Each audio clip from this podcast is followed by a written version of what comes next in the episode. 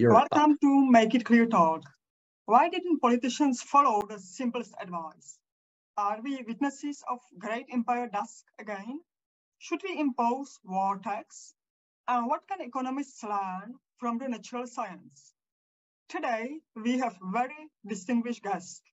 As the member of President Reagan's Economic Policy Advisory Board, he participated in a fair successful try to make America great again in 1980s.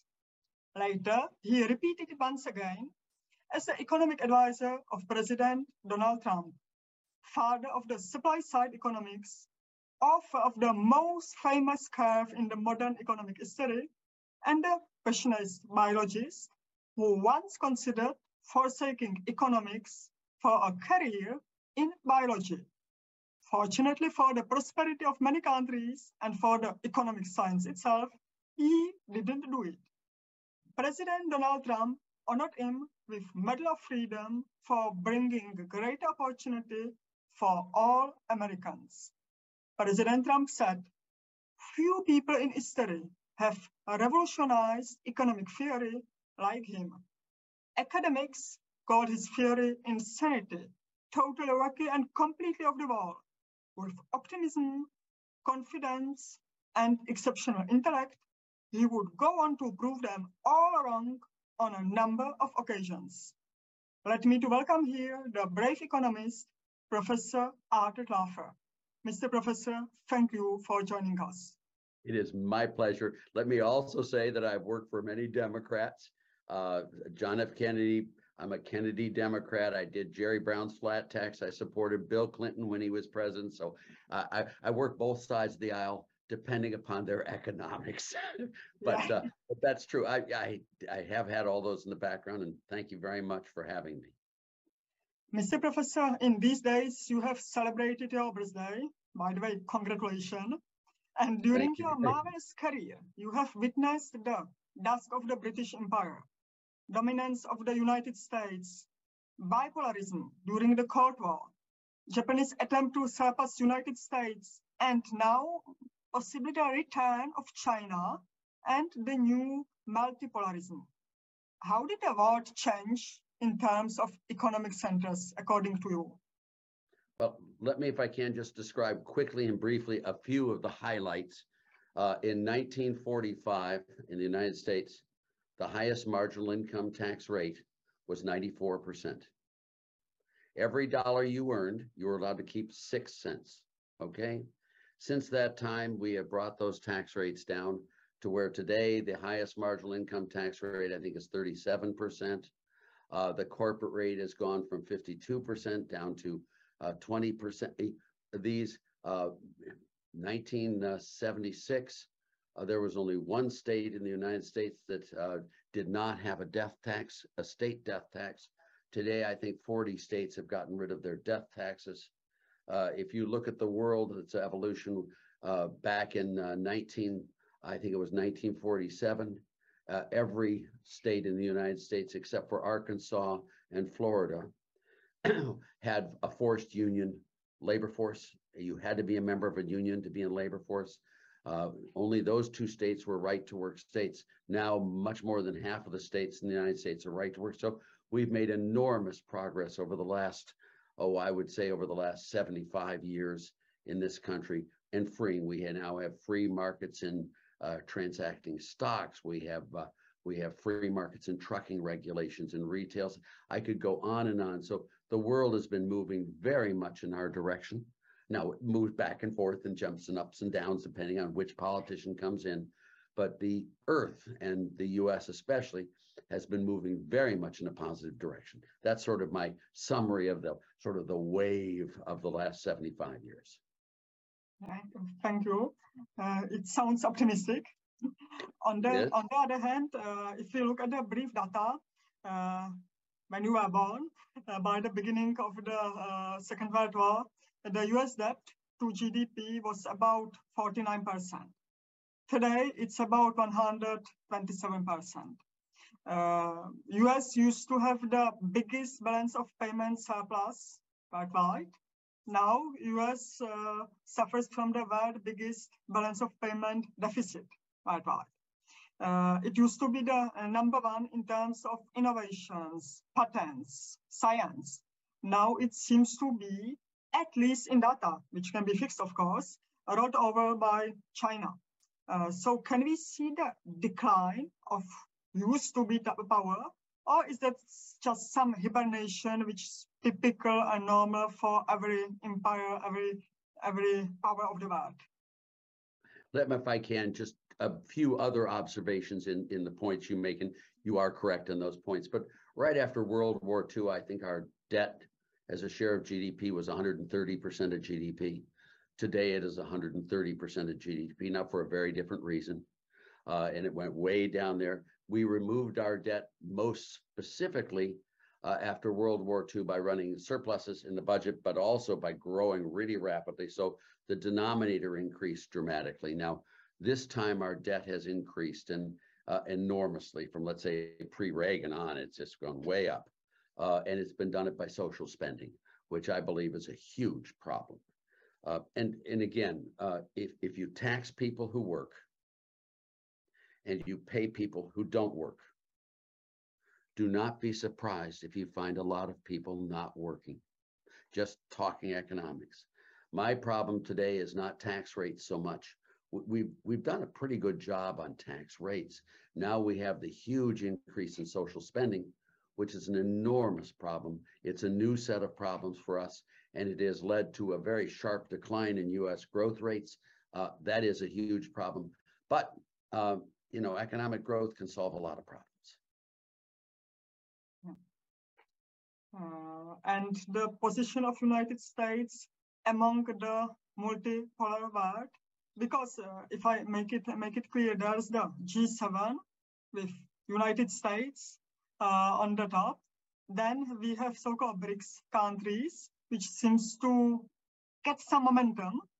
So are we witness of some uh, new world orders, it's often said, of some multipolarism, or do we have still the bipolarism, or is there still the hegemony of the United States? Because I, I will explain that. No. We are living in the, yeah. yeah we are living but, in the country which was under the communism for 40 years.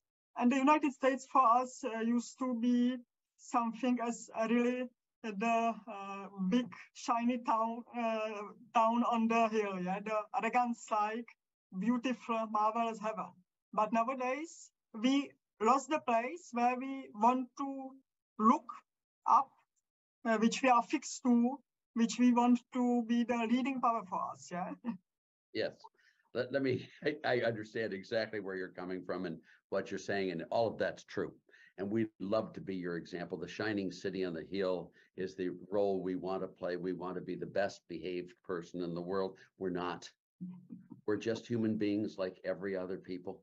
We're we're subject to the same politics, the same political pressures, the same appetites, the same tendencies towards sin or towards goodness. Do not make Americans different from anyone else. Uh, I can remember in 1979 at the Bel Air Hotel in, in Los Angeles, uh, there were 10 of us there with the governor, former governor of California, uh, Ronald Reagan, uh, and his new, his who, who, who was going to become his national security advisor, uh, Dick Allen. And that we were meeting to discuss the future of the election and what was going to happen in the campaign. And the governor asked Dick Allen to summarize the history of the post-war period uh, from a U.S. perspective. And Dick Allen was a very funny person, very good, full of jokes and laughs. And, and he said, well, you see, sir, we've been doing basically two things uh, during the post-war period.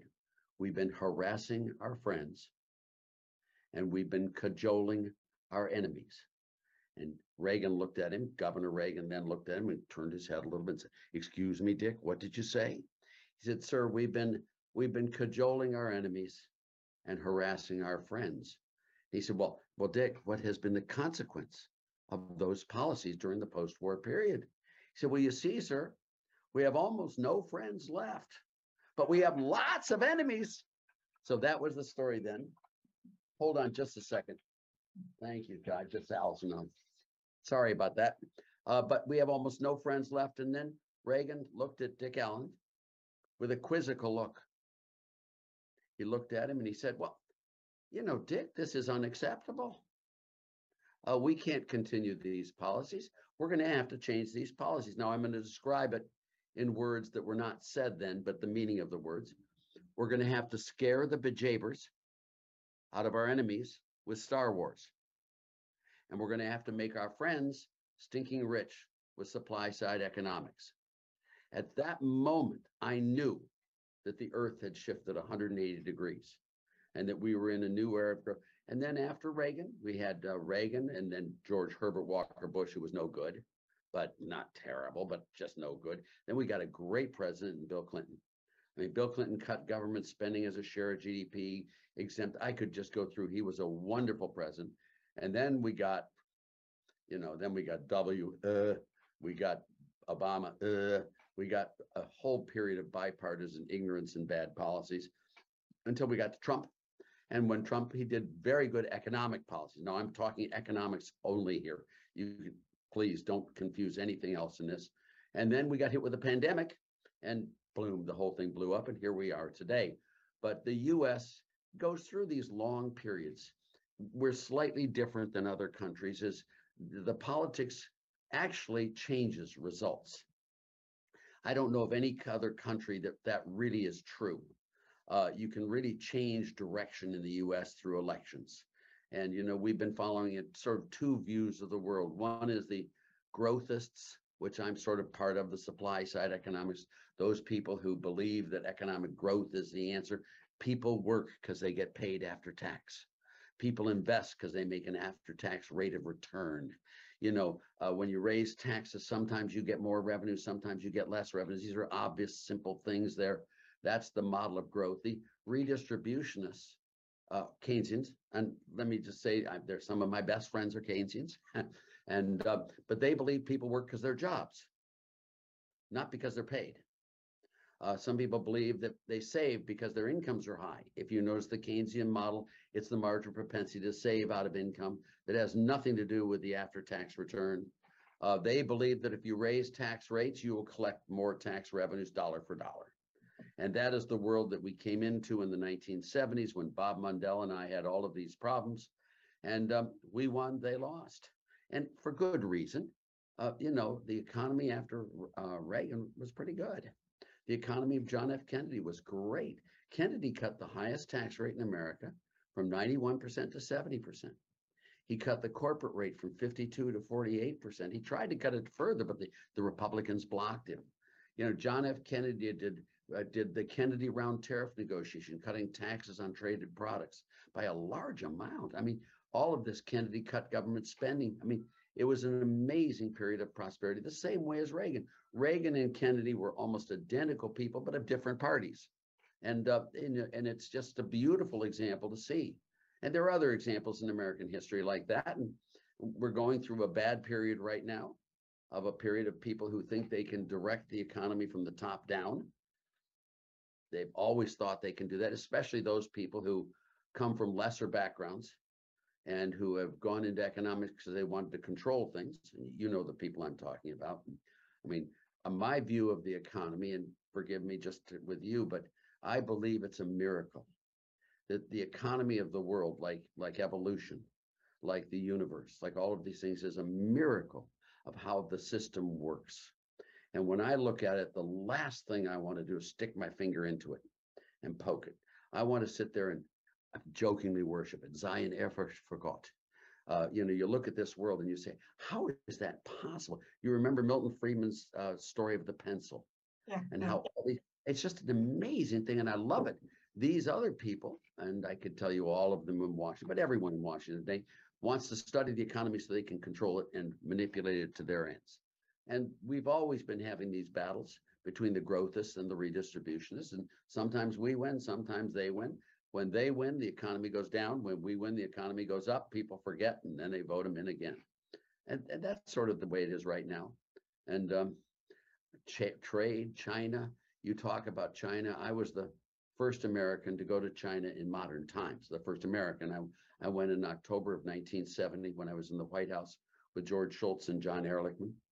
And I was, I didn't like China, oh, communists. Well, I went to China and I fell head over heels in love with China. I absolutely, if you could see my office here, uh, you would see all my Chinese paraphernalia. I just love, love. I think China and the U.S. are perfect mates in this world. Uh, comparative advantage would make China and the United States the two best trading partners in the world, and I hope that's the way things go. I'm all all for free trade. Now, not in nuclear weapons to North Korea. Okay, we all understand the exceptions, but the gains from trade are so very important. And if China does well, I'm not upset. In fact, if China does well, I applaud. I think it's the most wonderful thing that's happened to China. From 1970 until today, the greatest reduction in poverty on the earth has occurred through China. They they cut their tax rates. I mean, in 1970, and I specialize in China, in 1970, I think it was 94% of all domestic production went through state-run enterprises. Today, that's down to 8%. That's a tax cut.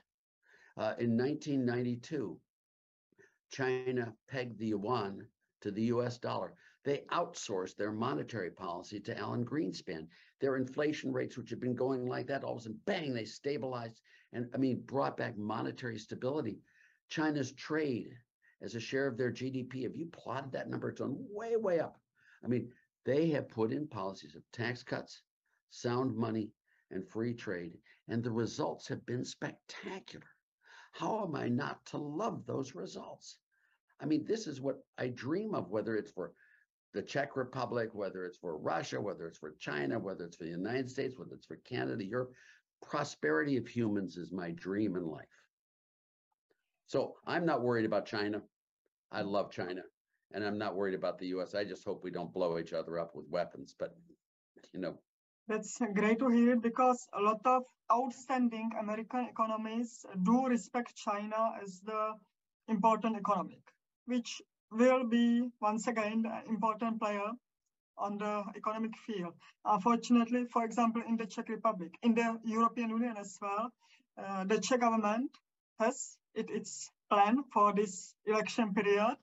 Uh, one statement which says that we should be aware of China and Russia, yeah, which uh, doesn't allow us to follow the China science, China policy, and so on. So personally, I think we should be uh, we should uh, be not the enemies, but not the friends. We should Thank respect you. it. Yeah. Thank you. Respect them and love them and do business with them. If you do business with someone and they pay you money, you tend to like them more if they don't do business with you and don't pay you money. You know, business causes relationships to become friendships.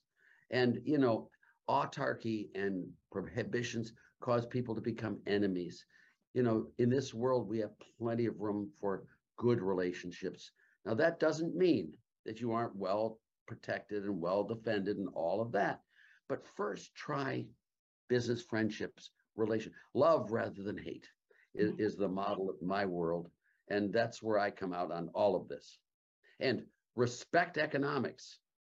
Don't use it as a weapon. Don't use it to practice a new theory that is stupid on the face of it. I mean, how can, have you ever heard of an economy taxed into prosperity? No, it doesn't happen. Mm. Have you ever heard of a poor person spending himself into wealth? No. It's the, let, let me, if I can, go on with you for a few seconds here, if, if you don't mind, and just talk to you about my philosophy of government. The, we have a world here of economics, and I'm talking macroeconomics. And I believe the five pillars of prosperity. And these relate to the five major areas of macroeconomics. First is taxes. All taxes are bad, but some taxes are worse than others. What you should do is collect your revenues in the least bad fashion. All right. Basically, what this means is you want a low rate, broad based, flat tax with the broadest base with the no exceptions, exemptions, exclusions, or omissions, the lowest rate possible to thereby not to incentivize people to avoid or, or, or evade otherwise not report taxable income, and the least places to where they can put that income to avoid paying taxes. This is the North Star, a low rate, broad based flat tax on spending. Government is really important in this world. It has a beautiful role to play. but the, you know, when you look at government spending, what you want to do is have the money spent to where the benefits You spend on the benefits that does the most good for the economy and do government. Now, when the damage done by the last dollar of taxes collected is a less than the benefit done by the last dollar spent, you stop already. That's the right size of government. Anything larger than that is too big and you should shrink it. Anything less than that is too small and you should expand it. Government has a natural role and it has a limited role. Uh, it's not all expansive, nor is it zero. So low rate, broad-based, flat tax, spending restraint. Third pillar of prosperity, sound money. You know, there's nothing that can bring an economy to its knees quick, quicker than a weak currency, a hyperinflation, a degradation of the value of the monetary unit. All of these we know from history. So therefore, you have to have a stable valued currency, sound money. If that means convertible, convertible. If you can do it by good monetary policy, fine. But you need to have the stable valued currency that you and I know exactly what a dollar is going to be worth 20 years from now as it is now, so we can contract with each other, so we can make deals and business. So we want to have low rate, broad based flat tax, spending restraint, sound money. Now, we all know that we need regulations. Everyone understands that. You can't go and rob stores. You can't you can't drive one day on the left hand side of the street and the next day on the right. But what you want to make sure when you look at regulations is you want to make sure that they Uh, they are adjusted for their specific purposes at hand and they don't go beyond that and cause a lot of collateral damage. Overregulation can suffocate an economy. Underregulation can create the Wild West. So you want to have low rate, broad based flat tax, spending restraints, sound money, and minimal regulations. And then the lastly, and this is what we just talked about free trade. There is nothing more important than integrating your economy into the world economy and working in partnership with the rest of the world.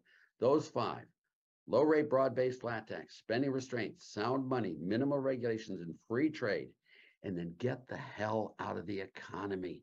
Then you let the people solve it. You have done the job that the government's supposed to do.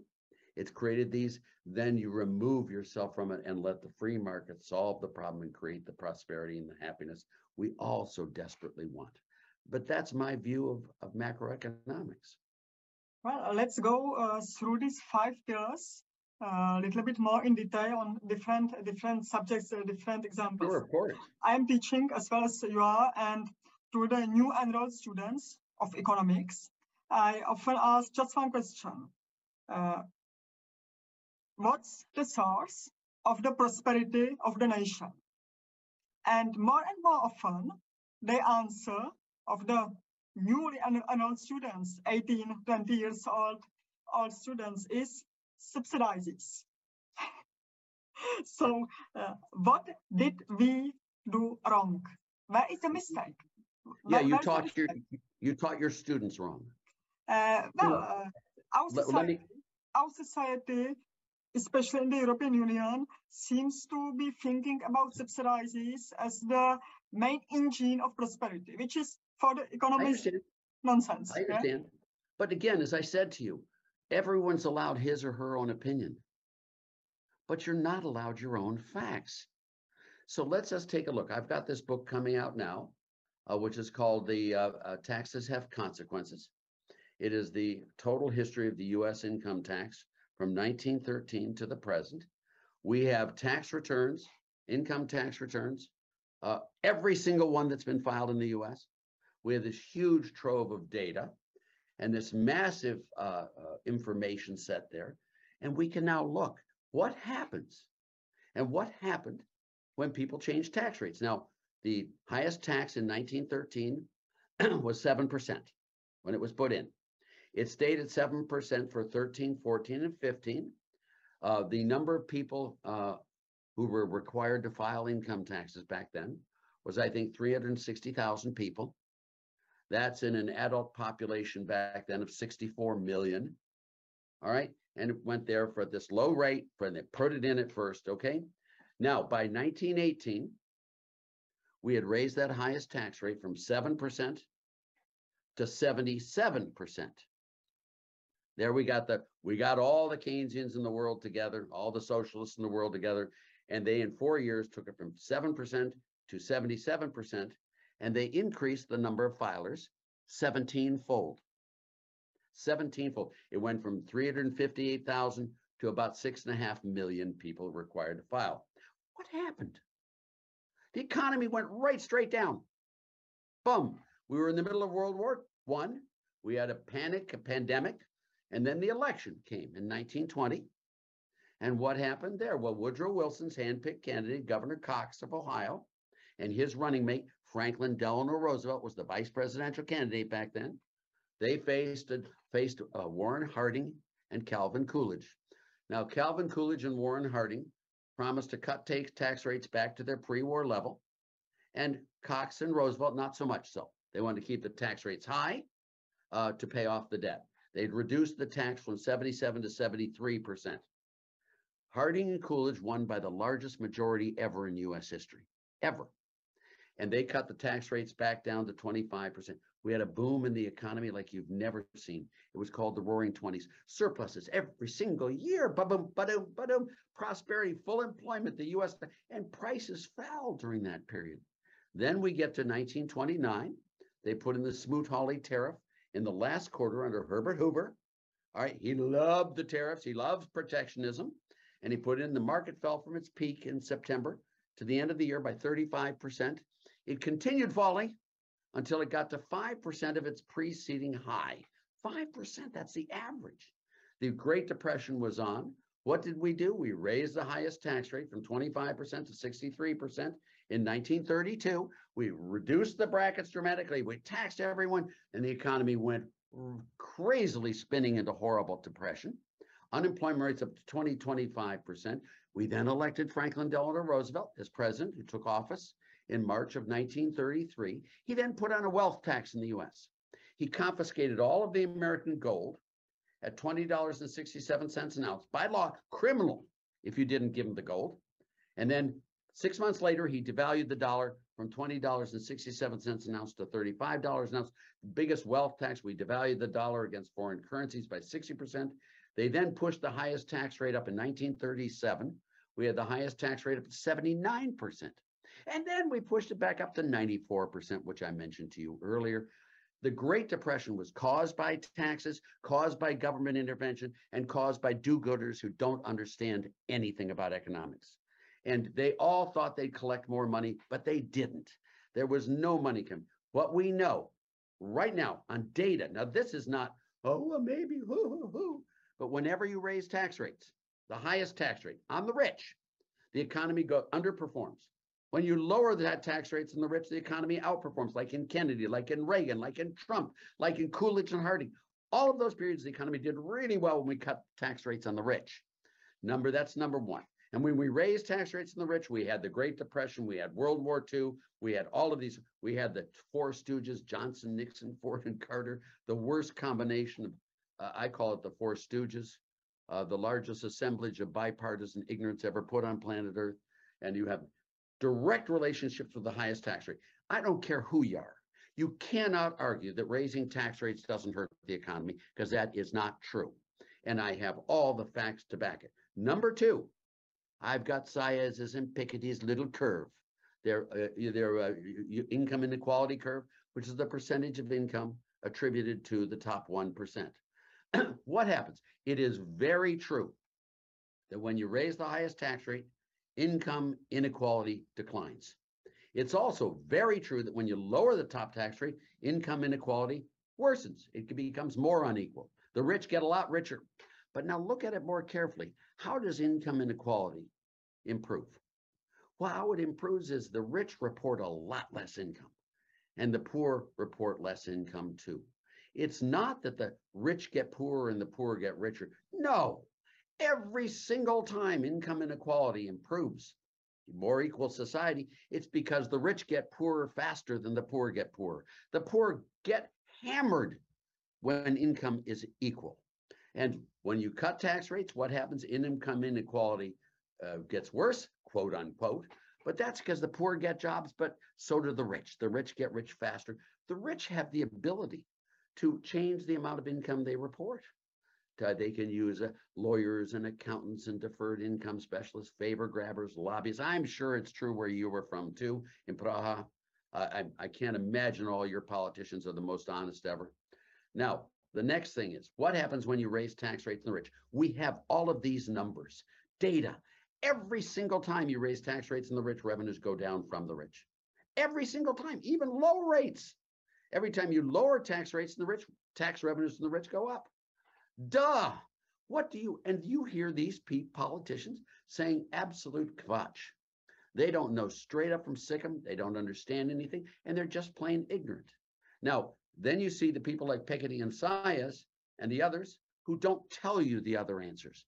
Now, I can't imagine for the moment that all of the research these people have done on income inequality, that they can't tell you honestly that they didn't know that when you raise tax rates in the rich, revenues from the rich go down.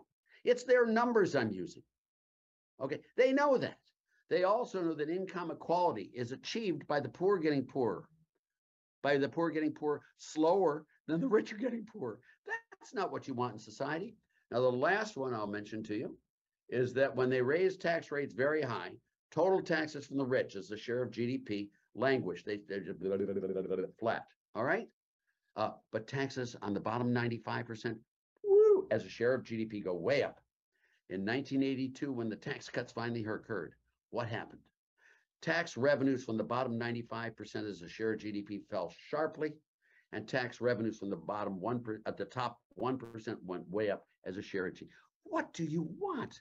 I've never seen an argument more clear and more obvious for a low rate, broad based flat tax than income inequality, tax revenues, and efficient running. And yet, these people, these people tell you they want to tax the rich more. They want their fair share paid. And even if it means killing all the poor people, they don't care. They want to hurt the rich people. And I'm sorry, but rich people are great people, so are poor people. The dream in this world is to make the poor richer, not to make the rich poorer. There's nothing wrong with being rich. There's something very wrong with being poor. And the dream has always been to elevate the poor, not to hurt the rich. Do you, do you follow my view? And that is the way I am. And I'm very upset with my profession because they're absolutely not professionals. They're not looking to the math. They don't look at, I mean, everyone knows we tax speeders on the freeway. Why do we do that? To get them to stop speeding. Hmm. Why do we tax cigarettes? To get people to stop smoking. Why then do we tax income? To get people to stop earning income? I hope not. Why do we tax employers and employees with a payroll tax? Not to get them to stop employing and employing. Why do we tax companies that make wonderful products at low cost and have huge profits? Why do to get them to stop making wonderful products at low costs? No, we do it to but don't for a moment believe that taxes don't have the same consequences on income earners, on employers, and on prosperous companies. It makes no sense. You want a low rate, broad based flat tax, and then get the hell out of the way. Let the markets solve themselves. Well, our, our uh, show has the subtitle that we are free market absolutists. So we completely do agree with you. Well, but you know, you've got to be free markets because of the numbers, the data. I would be a socialist all the way if people didn't respond to incentives. I would be. I don't care about freedom personally. That's not what drives me. What drives me is economic prosperity. That's what drives me all my life. And the only way you get prosperity is with free markets. Yeah, exactly. If, if you could redistribute income, I, I, I redistribute, when I look at all of my kids, and as you probably know, I have lots of kids and lots of grandchildren and lots of great grandchildren and stuff. I mean, you know, what you do with them is, you know, you don't want to destroy their prosperity. You treat them all equally. And if one does really well, God bless it. If the other one does less well, I wish they did better, but you know, I'm happy with all of them and their different results. Same thing with countries and economies. Exactly. Please, uh, let's focus on several taxes. Uh, the Czech Republic now is facing the same situation as United States by early 1990s, where was the famous uh, President Bush uh, read my lips pledge, because the new Czech government promised no increase in taxes, no new taxes, but because of the situation we are facing now in Europe, uh, there's the huge discussion about imposing so-called war tax. It would it would be it should be the taxation of certain companies that are, I'm quoting, currently experiencing exceptional profits, not due to improved services, but because of external events connected to the war. You are advisor, consultant, you are one of the best economics worldwide. What do you think about such kind of the war tax in the Now, I, I'm 21st going to. I'm going to take your statement as being literally true. I don't know Czech Republic. I don't know, I, I don't know any of those things. So I, I talk to you out of ignorance. So I'm just responding to the words you say to me, nothing else, okay? Wartime taxes don't work. Uh, not only do they not work, at least on the rich and on the successful companies, not only do they not work, they cause huge despair and poverty elsewhere. Uh, uh, my view is that you really want to do this, uh, you want to create the prosperity and you've got to look at the data. And you've got to look, that's why I did my book. No one out there has done the complete history of the US income tax. These people who call themselves the, uh, I don't know, the redistribution, Zucman, you know Zucman and Stantcheva, and you know who Piketty is, you know who Saez is, all of these people who advise all the socialist governments all over the world, they tell you how to tax and get money from the rich. They're just totally wrong. The, the rich, the rich have all sorts of ways of not paying taxes. They can go to different locations. They can change the composition of their income. They can change the timing of their income. They can change the volume of their income. Uh, they can change how they report it. They can hire lawyers.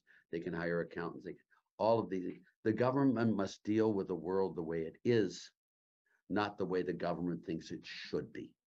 And you get people who are ignorant, who are running for office, and who make statements like this to appease the masses, and they ruin countries. And they ruin them time in, time out. And I can't help you on that in your country, but I can help it here in the US. and we're we're stopping it here in the US. But Just, yeah, I'm very sorry for you. You know, the way you've described it now, I'm, I feel very sorry for you. My condolences go to you. Um, I don't know what to tell you. dumb politicians will do dumb things. we just should mention that your book Taxes Have Consequences and Income Tax History of the United States will be published uh, by the end of September. Yes. So we are really looking forward to it. Well, you can pre-order, you can pre-order it if you want to on I've just Amazon. did- Oh, you just- just did? Oh, Well, you can do that. Uh, I think it's the highest pre-order book in the area. We're number one in all, all of income inequality books. And, uh, you know, it should be number one because it's a stupid argument that you raise taxes on the rich and you make the poor better off. How silly. Have you ever been employed by a poor person?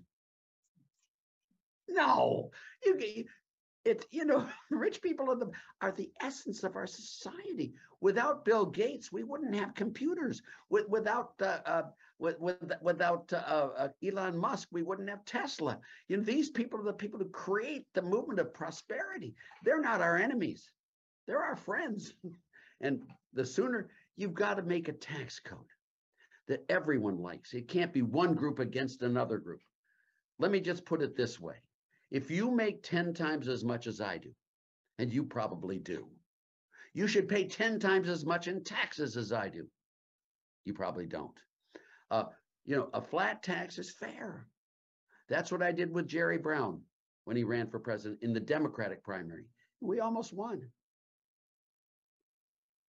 Uh, let's stay with the taxes. Uh, the last question about taxes when we are moving moving away from that.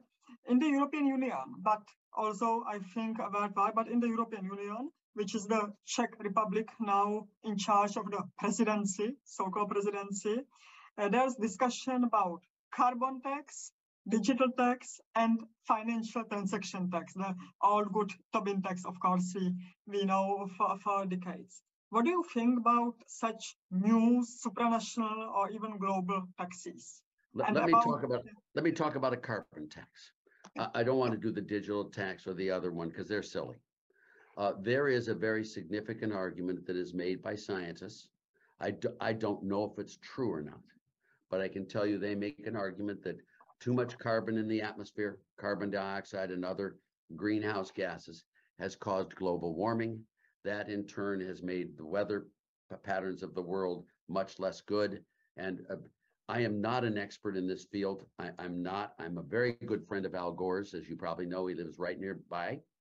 Uh, when Al Gore did his book, The Future, I was one of the three people to write the blurbs on the book. E.O. Wilson did, Berners Lee did, and so did I.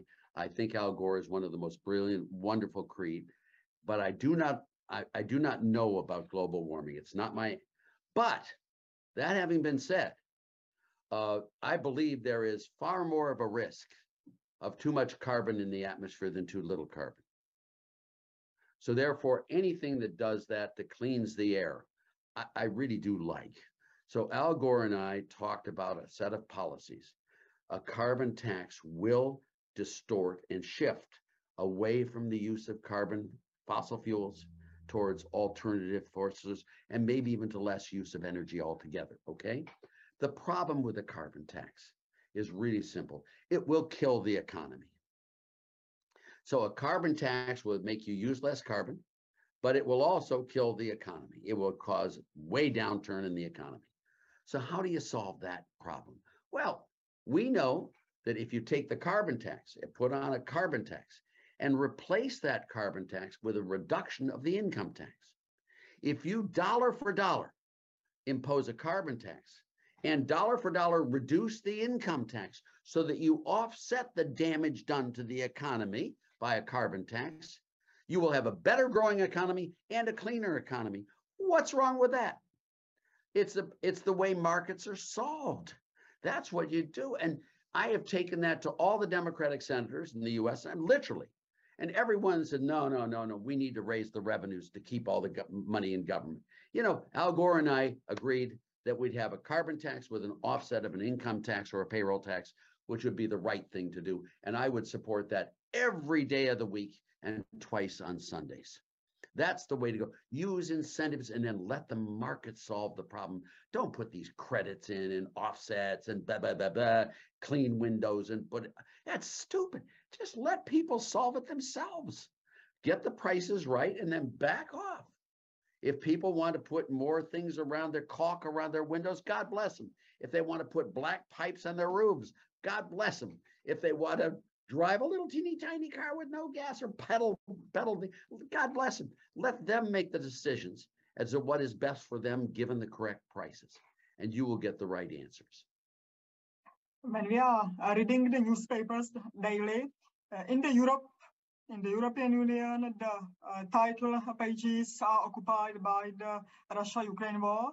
When we are reading the United States, Austria, Chinese, and so on, uh, so on papers, uh, it's at page 8, 10, 12. It's doesn't seem to be the topic topic one uh, but uh, you have a very special uh, very special knowledge on it because in 2015 you were appointed by the minister of finance uh, of ukraine to advise her on a tax reform so you in specific time in a very specific period could touch it a little so uh, what do you think did you succeed in that what did you achieve do you have some better knowledge better insight in this problem I, I I did not know you went that far in your research to know what I've done in all these places. Oh my God. It's now you scare me.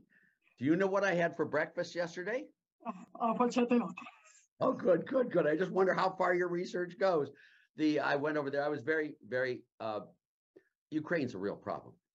Uh, it has always been a problem. Uh, as you may remember, the prime minister of the Ukraine or the president, I don't remember which, was a pro-Russian, but he was a crook. And then he had all the zoo animals. Then they threw him out. Uh, he was advised by Paul Manafort, who was then later on Trump's advisor. Uh, then we got Poroshenko. We got, all- you know, all of those there. When I looked at Ukraine, I, I Ukraine needs a lot of time and a lot of good policies. Just the way I outlined to you, I, I spent a little bit of time with Klitschko, who was the mayor of Kiev at the time. By the way, I have a picture of Klitschko right up here on the wall. You should see it. I'm short and he's tall. And my my my my my face gets right into his tummy. I just he's way up there. But Ukraine is a cauldron of bad policies, of social discontent, the highest suicide rate, the largest outmigrate. I mean, there isn't a problem on this earth that Ukraine doesn't have. And I, I feel very sorry for that part of the world. I, I, I don't know how to handle the situation with Russia, the Donbass, Crimea, all of that stuff, except on the economics. And, you know, I can tell you how to do it, but there's no way that the, that the government, which is loaded, just loaded with corruption and the corruption at the border on cost. I mean, I I can't begin to tell you how deeply embedded corruption was in Ukraine when I was there. And all of these other people that I was with, almost all of them were trying to exploit that corruption rather than help it. And I was very disappointed in the whole efforts to help Ukraine because it wasn't, people weren't there to help them. People were there to try to exploit the corruption, to take advantage of the people of Ukraine. And um, I don't know how to tell you. If I were the ruler of Ukraine, I could create their prosperity in 30 years. I could. But uh, the way it's run and the way that power is is dissipated, it's just a terrible situation. I and then they've made it even worse with a land war in Europe. We need another land war in Europe like we need a hole in the head. And you've got this thing going on, and you've got every politician pounding his chest and pretending they're macho. Uh, you know, it's just disgusting. And it's one of the most tragic things I've ever seen in my life. And I cry and I, I don't know how to stop it. I just pray that we have set aside an off ramp so that Russia can pull out of Ukraine or at least not advance further and we can come to some sort of peace for a while and perhaps bring in rationality. But a land war in Europe is not a good thing. And believe me, a- all of these countries and we'll fight with you and what that's not the way to win. That isn't the way to win is through peace and through prosperity and, and through love, not through hate. End of my lecture. Sorry. Rozumím. uh, Četli jsme váš starší text z roku 2014, kde jste zmínil, že je důležité diskutovat a že je špatný nápad, cituji, vykopnout Rusko z G8, protože pokud chceme diskutovat, musíme se snažit o společnou práci. Naše země byla Ruskem okupována, ale přesto věřím, že diskuze je vždy lepší než boj. Thank you. Thank you. Thank you. That is so true. And you know, I can tell you some of the wonderful stories from my from the real president, the one I worked with all my life, Ronald Reagan.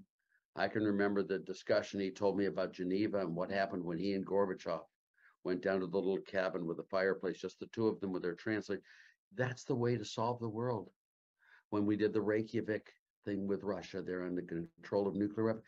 You know, you've got to be friends. You've got to trust each other. And through trust, develop this relationship that allows you to bring down the threat of war, to bring down this threat and to solve problems rather than fight over them.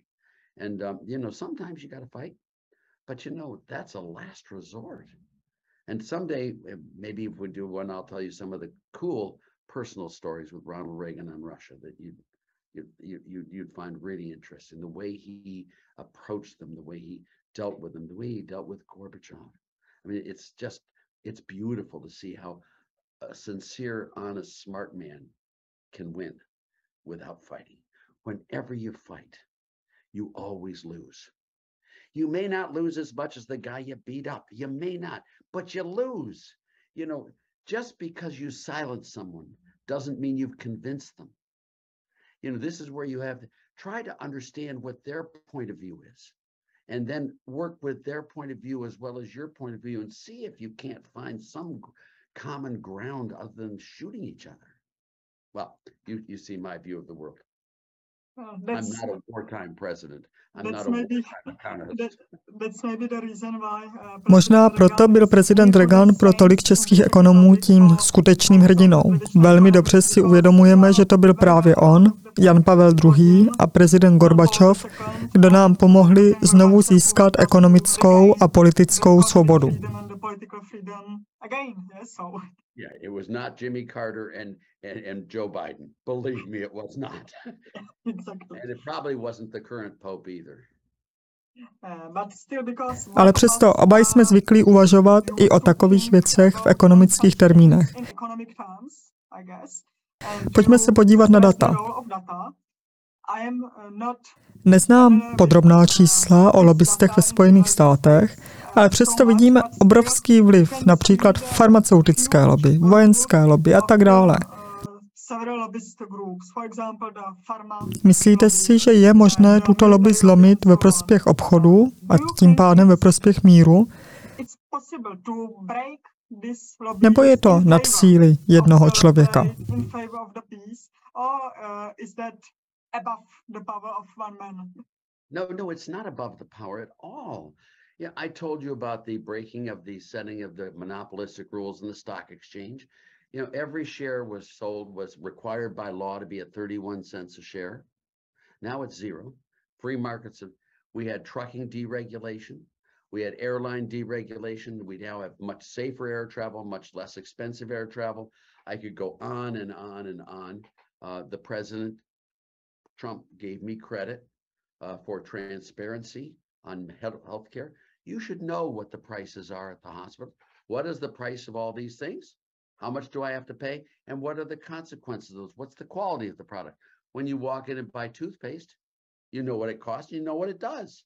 You should have that same thing for healthcare. So we have, re- we put through an executive order which required hospitals to post all their prices and to post the results from their procedures. And we're making headway there. We'll get there. And that's one of the biggest areas that needs to be deregulated and to be brought under free markets, but we'll get it. It just, it's a constant push and pull to get the world to be a better place, but don't ever give up hope.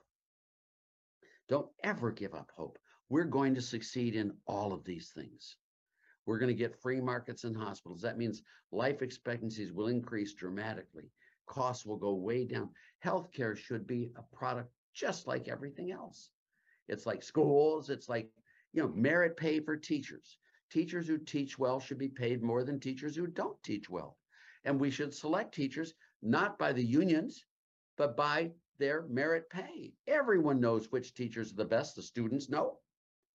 The other teachers know. And the administrators know. We'll pay them correctly. We should also have merit pay for politicians. You know, if the if the politicians cause the economy to tank, they shouldn't get any pay. In fact, if they do a bad enough job, they should pay us back. If they do really well, they should get triple their. All politicians should be put on commission. And you should have a very simple payment plan for politicians, just like you do for corporate executives. Two companies, Company A and Company B. Company A, all the officers and directors of the company have big salaries and they own no stock and they have no stock options. Company B, the same company, all of them have much lower pay. They all have a lot of stock and they own a lot. Which one would you like to invest in? Duh, you should make government just like that. I have no problem with politicians making lots and lots of money as long as I do too. And if the economy grows at 3%, give them their pay. The economy grows at 4%, give them double their pay. The economy grows at 5%, give them triple their pay. But if the economy grows at 2%, no pay. Economy grows at 1%, they owe us the money we would have paid them. They'll behave very differently. They won't vote for the crap they vote for now. They wouldn't do this build back better and raising taxes. No, they know better than that. So once you put them on commission, you'll find out very quickly they'll change how they behave and they'll start serving us rather than trying to dictate to us. The Janet Yellens of this world and all these other people will disappear. And you'll get people who really know how to, we'll get the Elon Musks of politicians coming in and creating huge prosperity. Merit pay for politicians, merit pay for government employees, merit pay all the way, simple, easy to understand merit pay. And we do that in all areas, and you'll see this world blossom as never before. Merit pay, I mean, we should know what it costs to get healthcare services. We shouldn't have a government healthcare service. Now, let me tell you, there's a very good role for government in healthcare. Uh, no one's willing to let someone die on the street. I mean, you know, if they can't afford. So catastrophic insurance, that makes all the sense in the world to have a, either a government provide product of catastrophic insurance or you're required to buy private insurance, whichever way, because no one wants that weird one in a million very expensive thing to ruin family. No one wants that. Then you want to make sure you have transparency. This is transparency there all the way down. You must know what the product costs, what it does, and have truth in that transparency. And that should be regulated very precisely. And lastly, for those of us who, for whatever reason, can't make it in this planet, I mean, you got to have uh, uh, healthcare clinics for the poor who can't do it. Of course you do. But aside from catastrophic insurance, transparency, and healthcare, get the hell out of the healthcare business. You know, you have money and you can choose whether you want to use it for your kids, for your house, for restaurants, or for your healthcare. And you make far better decisions for you than some stupid bureaucrat in government. You're much better at doing that, though that's not where they should be. But they should be there with catastrophic. They should be there with transparency, and they should be there with health clinics for the very poor, the people who can't help themselves. But that's it. And the same thing with welfare. I mean, you know, of course you should have unemployment benefits for people who, through no fault of their own, they were thrown out, but only for a few weeks, and only for a small amount, just to make it through till they get their next job. And you know, for people who can't do themselves, of course you have it. But the last thing you ever want is to have welfare such that it creates its own need. If you pay people to be poor, they will be poor. Let, let me just say this last one to you because it'll shock your audience. But if you tax people who are rich and you pay people who are poor, you're going to get lots and lots of poor people and no rich people. The dream in America has never been to make the rich poor, it's been to make the poor rich. You want to make sure your incentives don't create the very poverty that you're trying to cure. And that's what's happening under Joe Biden. That's what happened under Jimmy Carter. That is not what happened under Ronald Reagan or Jack Kennedy or Bill Clinton or Donald Trump. But we're going through these battles. isn't that isn't that uh, uh, let's say failure of us economics in our profession i will give you just one example yeah during the covid crisis during the first phase of it 2020 uh, a lot of economists in europe in united states in the czech republic were supporting the growth of government debt. I can't remember that with my colleagues uh, we, we were we were uh, writing an open letter to all member of parliament uh, to the czech president and so on with request not to increase the debt. I know that you were speaking in the same same tone but the biggest famous names in germany sometimes united states and united kingdom were just telling we should be pouring the money into the economics now we have the inflation yeah. so however media were silent about economics who cry for the responsible thinking, uh, but they were supporting this cries for the new money in economics. Why? Why was there such a huge support of wasting money? Did we as economists failed once again, or how can you explain yourself? I will explain it very simply to you. They don't understand economics, these famous professors. They've never worked for a living in their lives. Uh, they don't get paid based upon the competent, the competence of their work. I watched all of these people, Austin Goolsbee and all of them, lockdown test, blah, blah, blah, blah, blah, blah, blah. And it just. Irving Kristol said it beautifully, and let me, if I can, say the way Irving Kristol said it. It takes a PhD in economics not to be able to understand the obvious. How can you have a theory that you can spend your way into prosperity, that you can tax your way into wealth? I mean, these economists are not qualified. They don't live in a world where they are judged by their economic competence. And they are just people who studied economics and came into economics so they could control your lives and steal your companies. That is the, you know, I went into, I come from a wealthy family, as you probably know from generations. And I went into economics the same way uh, the old English did into like Darwin or any of the others. Uh, I went into it because I loved the topic, not because I wanted to use it as a tool of it of furthering my career. Uh, my colleagues, by the way, use it as a tool to further their careers. And the only way they can become relevant is if they recommend extreme policies that work. You know, if the economist says, just keep your hands off the economy, who's going to hire that person? You've got to say, do something. I love the way Reagan put it, and I'll, I'll tell you the Reagan quote, and this is in 87 when the stock market crashed. And he said, Don't just stand there, undo something. Don't do something, undo something. And you know, he who governs best governs least. And unfortunately, these people studied it. And you know Paul Krugman, you know Austin, you know all of these people, Jason Furman. blah, blah, blah. I could go through all of their names, all of them in Europe, especially German economists. I mean, I studied in Germany, as you may know, uh, at the University of Munich, and uh, that was in 1967 through 1970. I, in fact, I got the Alumni of the Year award from the University of Munich no, 10 years ago, uh, the Hans Muller Award.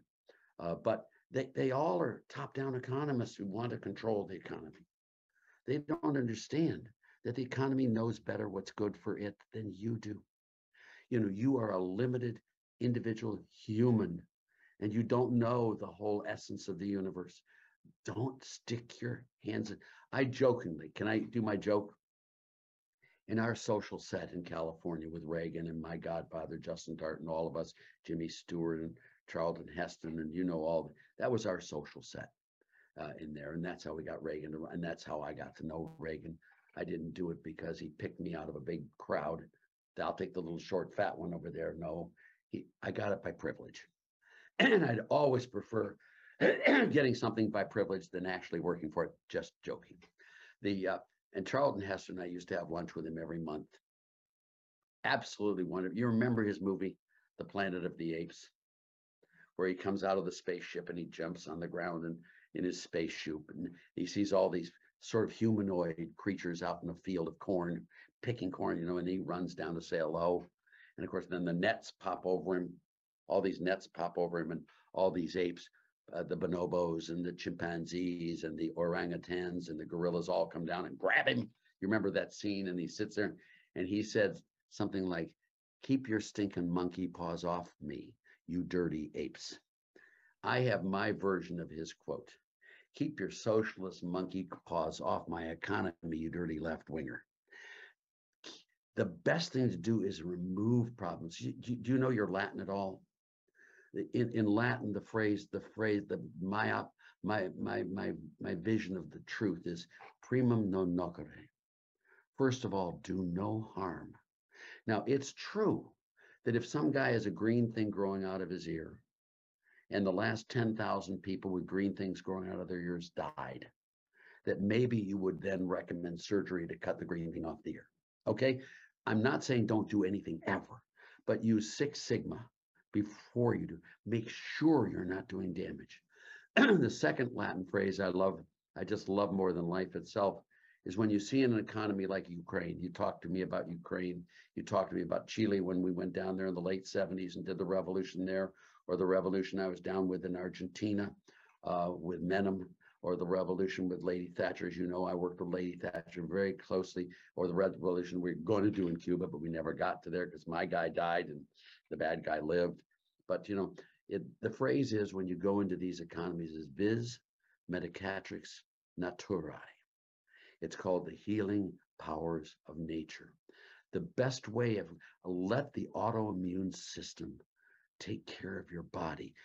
Sit there and encourage the autoimmune system. Don't circumvent it. We have, through billions of years of evolution, developed this wonderful thing called the economy, this wonderful thing called the human body, this wonderful thing called nature and the all the different species, this wonderful thing called the universe and how it's all worked. You know, pull your hands out and let the natural order of things try. Now, if the natural order of things doesn't truly work, like in monopoly cases, or yes, then you do, but you do it very delicately, very targeted. Do not do these broad-based stupid things. Create a sound money. Everyone knows how to do this. Everyone knows we did it for centuries. Why are we having a Fed now that's trying to use price controls? Let interest rates go to where they should go. Now, with inflation running at eight or nine percent, you probably are going to have a 10-year bond yield at 14, 15 percent. That's where it should be. But oh no, my Fed says lower interest rates. They buy all the government debt. And so you wonder why now the Fed's balance sheet is $9 trillion when 12 years ago, 15 years ago was $800 billion. I mean, you know, they, they're trying to interfere everywhere they go.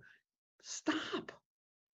Get your stinking socialist paws off of me, my my economy, you dirty left-wing ape. You know, just keep your hands off my economy.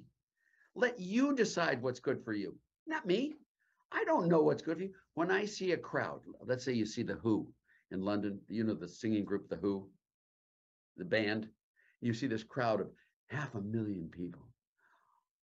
All these hands up, all these people screaming. It's very hard to think of them as individuals but they are.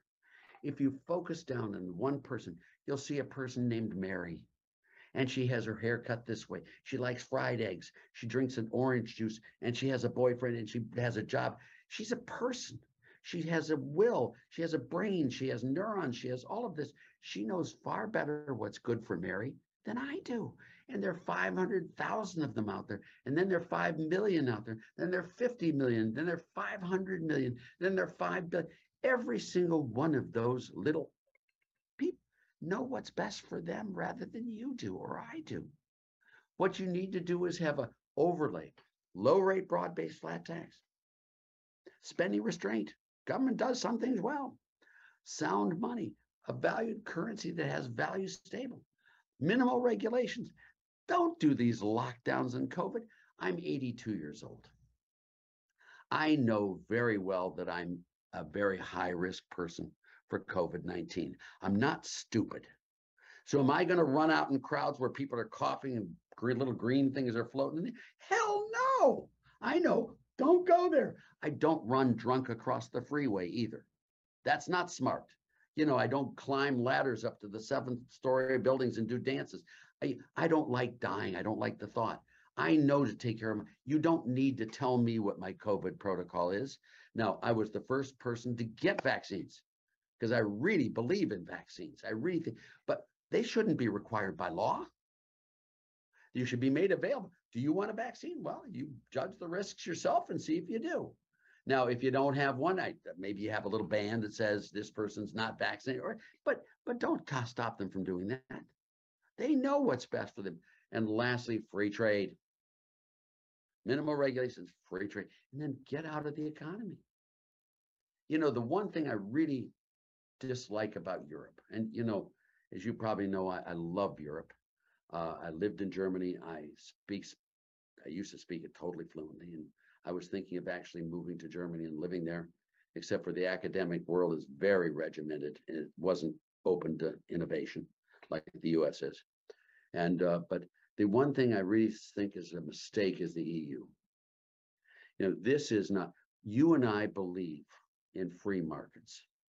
Uh, an infinite number of suppliers, an infinite number of demanders of a product, where the price of that product is the marginal utility, it's the marginal cost, you know, all the perfect conditions for perfect competition, maximizing utility. You and I are trained to do that.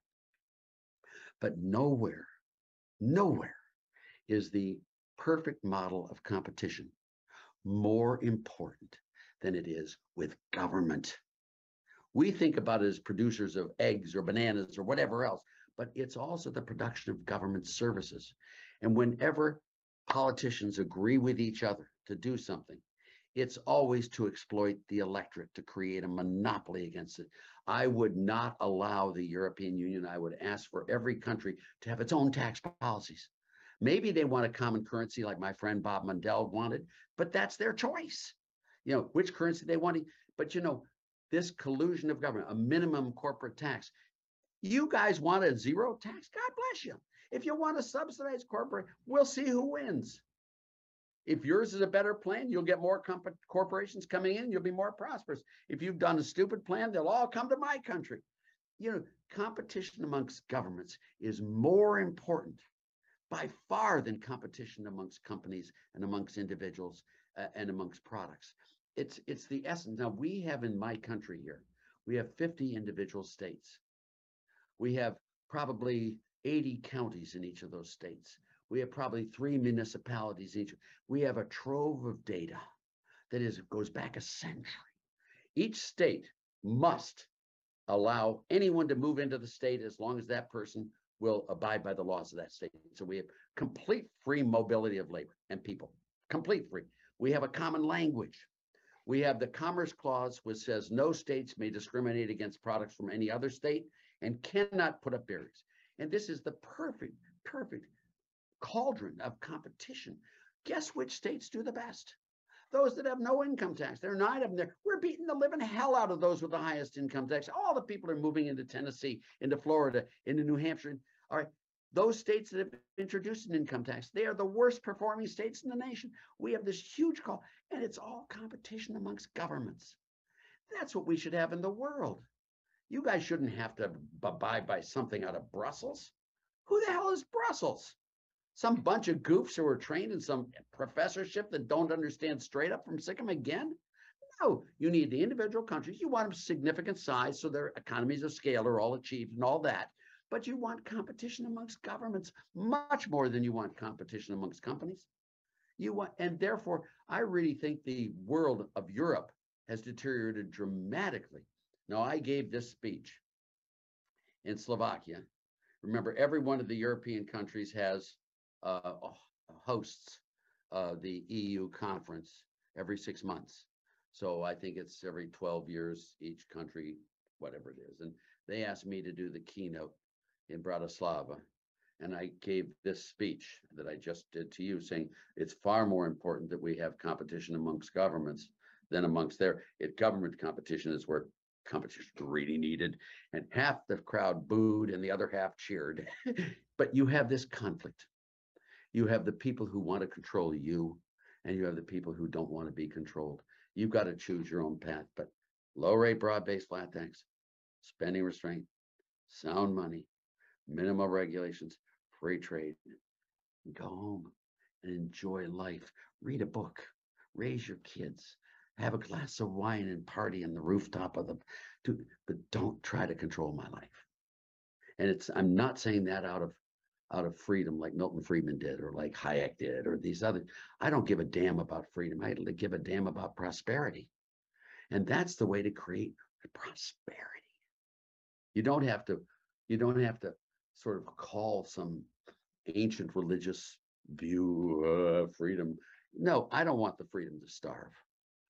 Uh, and if re regulations are required to create more prosperity, I'm all for those regulations. But they don't usually. You follow what I'm saying? I hope you do.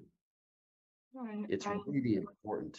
I did because we are for a long time trying to say the same things unfortunately in the European Union. And the trouble is that the folk do understand perfectly what you've said.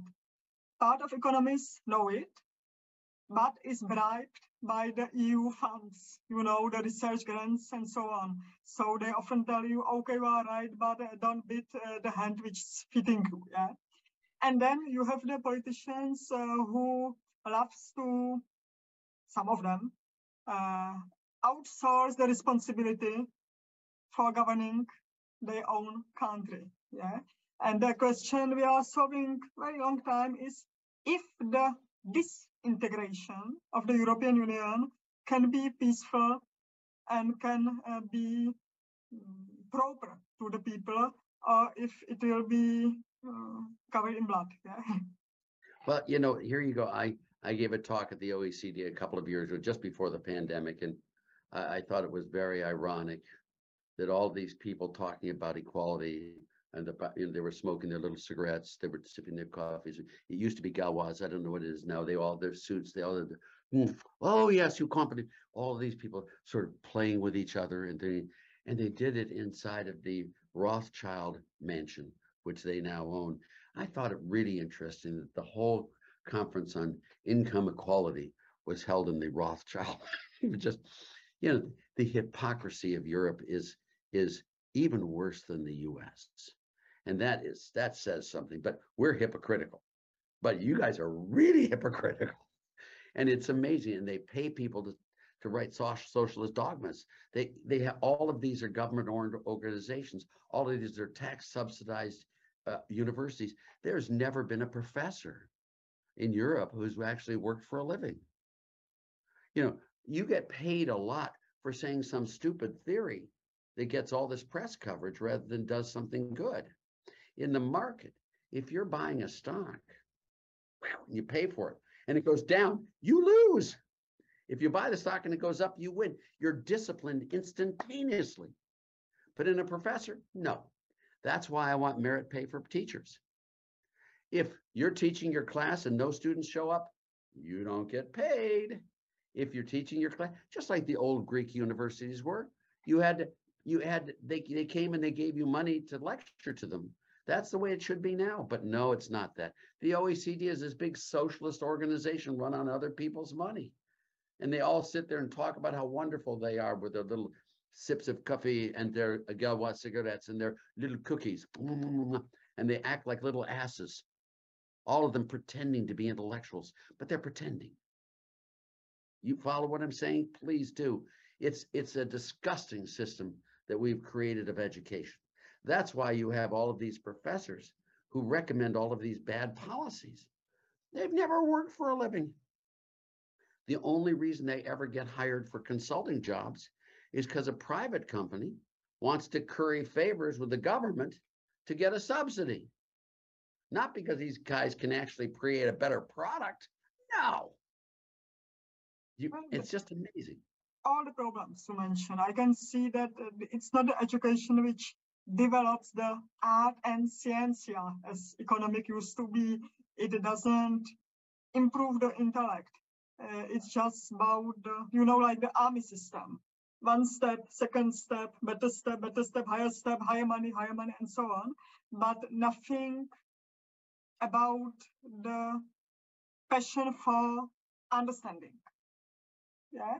And Yeah, the question is how to push at least part of us back to this passion from this, let's say, mm, competition, this uh, point collecting system uh, of our so-called research and development, which has nothing in common with research and development nowadays. Yeah, you, you, what you say is, and I, would guess that even the private universities uh, in the Czech Republic are subsidized by government. They're tax exempt. They are here. All I've never taught in a state-run enterprise at Stanford, as you know, my PhD in undergraduate Yale, and I taught at Chicago. I taught at the university. Yeah, and and I've never taken money from a politician. When when you talk about my background, the last time I worked for government got paid was in 1970 to 72 when I was the chief economist of the White House under George Shultz. And I learned then that I should never take money from government. So with all those years with Reagan, where everyone associates me with Reagan, I never took a penny from him or government, ever. The reasons I'm there, he couldn't fire me, he couldn't double my pay, he couldn't have my pay. And it allowed me to say what I believed was correct. Same thing with Trump. I've never gotten paid by government at all. These politicians, these economists, your friends, my friends, who work for government. Now, let me say this very carefully to you. They will rebut arguments they know to be true in order to curry favors with their political benefactors.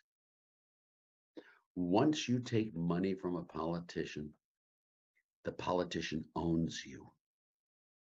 That politician does. So when you look at these people, and I could give you all the people right now, they say stuff they know it's not true. But they say it because they're currying favors with their political groups. They will write research projects they know are not correct because they're being paid. Don't bite the hand that feeds you. All these things. That is the. I have never done that. The reason I was so powerful with Reagan over all of his other official economists, I'd go in and I'd meet with him every month for a couple of hours and then I'd go home. And I paid my own way. I paid it, eh, but I pray is because I didn't have a dog in the fight. I didn't have a paycheck I needed. In fact, with Trump, I, I can I can tell you, and I won't tell you who it was with there, but every time he'd ask me to walk with him for the whole day because he enjoyed my company, because I'm not being paid by him. You know, the people in the White House were scared of him.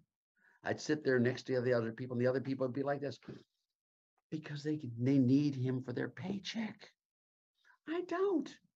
I didn't need Reagan for my paycheck. I didn't need Kennedy for my paycheck. I didn't need Trump for my paycheck. I told them what I really thought was right. And there were many times that Reagan would get upset with me or Trump would get upset with me. You know, but so what? hell with if you don't like my advice. But they knew I was telling them what I thought I should, what I thought they should be doing. And, um, and the relationship is extremely strong as a result of that. And I was able to succeed. All of the economists with Reagan wanted him to raise taxes after 81, 82. He didn't. You know, all of these, and it worked out beautifully. And with Trump, the same way, the Tax Cuts and Jobs Act.